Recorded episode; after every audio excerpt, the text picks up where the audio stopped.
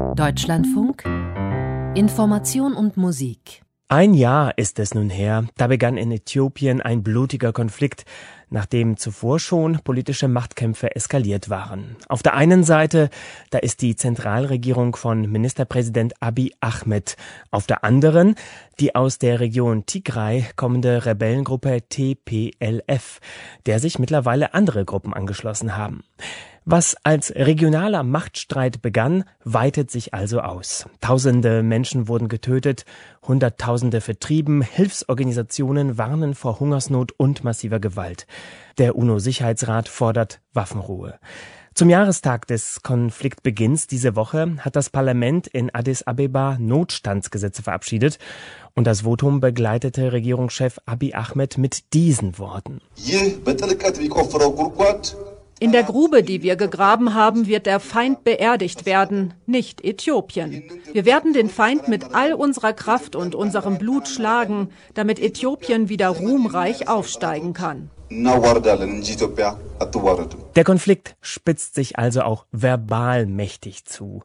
Vor der Sendung habe ich Alfred Schlicht erreicht. Er ist Islamwissenschaftler, pensionierter Diplomat und ist Buchautor. Sein neuestes Werk heißt Das Horn von Afrika, Äthiopien, Djibouti, Eritrea und Somalia, Geschichte und Politik. Guten Morgen, Alfred Schlicht. Guten Morgen. Die Organisation Amnesty International warnte nach der Ausrufung des Notstands durch die Regierung vor einer menschenrechtlichen und humanitären Katastrophe. Werden diese Notstandsgesetze die Not weiter verschärfen? Diese Notstandsgesetze sind zuerst einmal ein Ausdruck des Ernstes der Lage. Die Regierung in Addis Abeba sieht das weitere Vorstoßen und Vordringen der Truppen aus Tigray in die Region Amhara, in die Region Afar und äh, muss jetzt energische Maßnahmen ergreifen. Und diese ähm, Notstandsgesetze sind ein Teil davon. Sie wollen das ganze Land mobilisieren gegen die Aggression aus Tigray. Amnesty International kritisiert diese neue Regeln als äh, zu pauschal und zu umfassend. So könnten nun landesweit sechs Monate lang zum Beispiel Bürger zum Militärdienst eingezogen werden, Menschen ohne Gerichtsentscheidung inhaftiert, sowie lokale Medien und Organisationen aufgelöst werden. Ist das eine neue Stufe des Konflikts, die wir hier sehen? Ja, das ist definitiv eine neue Stufe des Konflikts. Wir hatten ja zuerst Abiy Ahmed gesehen, dass er all diese Restriktionen und äh, äh, Maßnahmen, die es schon früher gegeben hatte, rückgängig gemacht hatte und äh, er hatte das Land äh, liberalisiert und zur Normalität zurückgeführt. Aber jetzt äh, sieht er sich offenbar unter dem Druck der Ereignisse gezwungen, das Kriegsrecht einzuführen. Das ist natürlich gerade für Menschenrechtsbeobachter eine äh, sehr problematische Entwicklung. Aber es zeigt eben auch, wie ernst die Lage für die Zentralregierung ist. Kommen wir auf ihn zu sprechen und auf die Akteure. Abiy Ahmed, seit 2018 in Amt. Ein Jahr später hat er den Friedensnobelpreis bekommen für die Aussöhnung mit Erzfeind Eritrea im Norden. Abiy Ahmed ist Sohn einer Christin und eines Muslims, wollte nach dem Amtsantritt den politischen Ausgleich zwischen den Volksgruppen im Land sorgen. Seit einem Jahr kämpfen seine Truppen nun mit den Rebellen. Auf beiden Seiten ist von schweren Menschenrechtsverbrechen die Rede. Nach außen hin wirkt das wie ein Gesinnungswandel bei Abiy Ahmed. Warum dieser Gesinnungswandel vom Reformer zum Kriegsherrn? Es ist eigentlich kein Gesinnungswandel. Abiy Ahmed war von vornherein überzeugt und entschlossen, die Situation in äh, Äthiopien zu ändern. Er hat äh, das Land zuerst einmal liberalisiert und hat äh, die Hand nach Eritrea ausgestreckt und hat eine Grenzregulierung anerkannt, die die internationale Gemeinschaft schon lange getroffen hatte, die aber Äthiopien nicht akzeptiert hatte. Und er war der Einzige, der das gemacht hat und der allererste, der die Realitäten anerkannte. Dann kam die Situation, dass sich Tigray gegen die Zentralregierung wandte.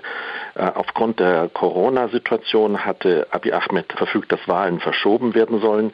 Äh, dennoch wurden Wahlen in Tigray durchgeführt und äh, im Anschluss daran gab es dann im November, das war ja der Anfang des Kriegs, einen Überfall der TPLF-Milizen auf eine äthiopische Militärbasis im Norden des Landes und gleich darauf gab es ein Massaker an äh, amharischen Wanderarbeiten äh, in der Stadt Maikadra, auch im Norden des Landes.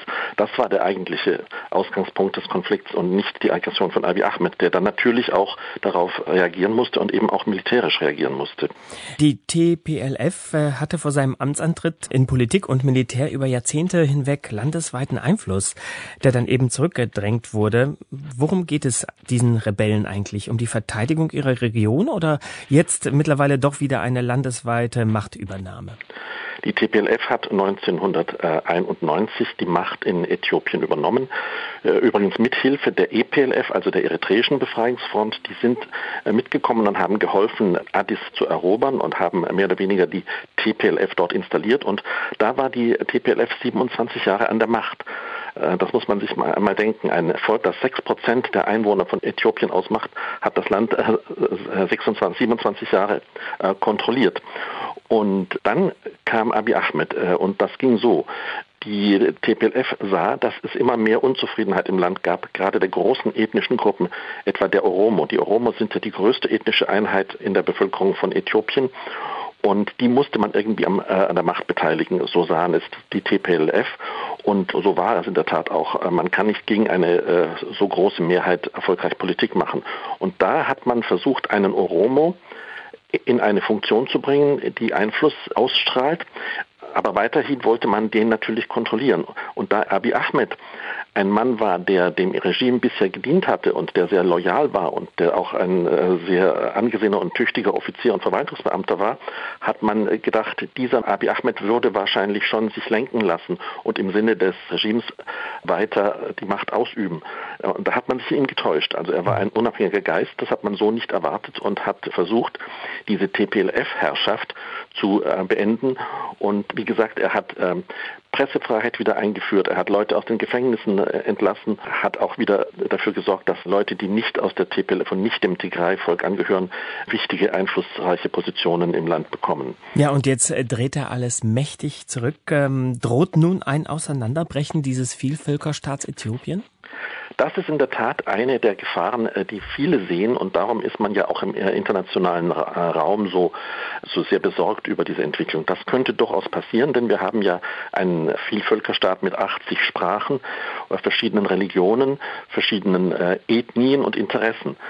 Und dass die anderen Ethnien stillhalten, wenn hier eine große Auseinandersetzung kommt zwischen den Tigray und der Regierung in Addis, das ist nicht zu erwarten. Da wird jeder versuchen, das möglichst Beste für seine Gruppe herauszuholen. Das müssen wir befürchten und wir hatten ja schon Situationen gerade im Osten des Landes, äh, wo die äh, Somalis die Mehrheit bilden. Da hatten schon äh, islamistische Gruppen viel Einfluss und Äthiopien selbst ist in Somalia tätig geworden gegen die Shabab-Miliz. Also da ist sehr viel Potenzial für weitere Probleme. Und da könnte es durchaus sein, dass sich eine Loslösung des somalischen Teiles in Ogaden und im Harar vollziehen könnte. Das heißt, dieser äthiopische Konflikt hat auch Folgen für die Region Ostafrika. Davon müssen wir ausgehen, das müssen wir befürchten, denn zahlreiche der Ethnien in Äthiopien haben auch Angehörige in anderen äh, Regionen, zum Beispiel die Afar, die sind in Eritrea und in Djibouti die Somalis, die sind natürlich in Somalia und auch in Djibouti. Also da könnte es durchaus zu einem äh, Flächenbrand kommen. Sie haben vor einigen Monaten gesagt, die internationale Gemeinschaft sollte Abiy Ahmed unterstützen. Bleiben Sie dabei, wenn man ihn so als Kriegsherrn jetzt beobachtet? Nun ja, er ist ja ein Kriegsherr wider Willen. Er muss etwas tun. Er kann sich das Verhalten der TPLF nicht bieten lassen.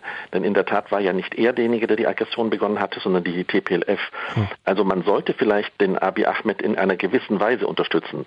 Das heißt, man muss ihm natürlich Grenzen zeigen. Man muss ihm den Hinweis geben, dass er sich nicht so wie seine Vorgänger und wie die Leute um ihn herum Menschenrechtsverletzungen schuldig machen kann, sondern dass er versuchen muss, das Ganze äh, auf dem Verhandlungsweg zu lösen. Das, da könnte es auch durchaus sein, dass er eine auswärtige Vermittlung akzeptiert, also die äh, Vermittlung etwa der äh, Vereinten Nationen oder der Afrikanischen Union. Das halten Sie für realistisch? Man müsste es versuchen. In dieser Situation ist alles, was in irgendeiner Weise machbar ist, zu versuchen. Denn die Gefahr, dass es sehr blutig wird, ist da sehr stark gegeben. Denn wir haben es mit sehr vielen verschiedenen Akteuren zu tun und wir haben es natürlich auch mit der Gefahr zu tun, dass es eine christlich-islamische Auseinandersetzung geben könnte in langer Frist. Sagt im Deutschlandfunk Alfred Schlicht, pensionierter Diplomat und Ostafrika-Experte. Vielen Dank Ihnen für dieses Gespräch. Ich danke Ihnen.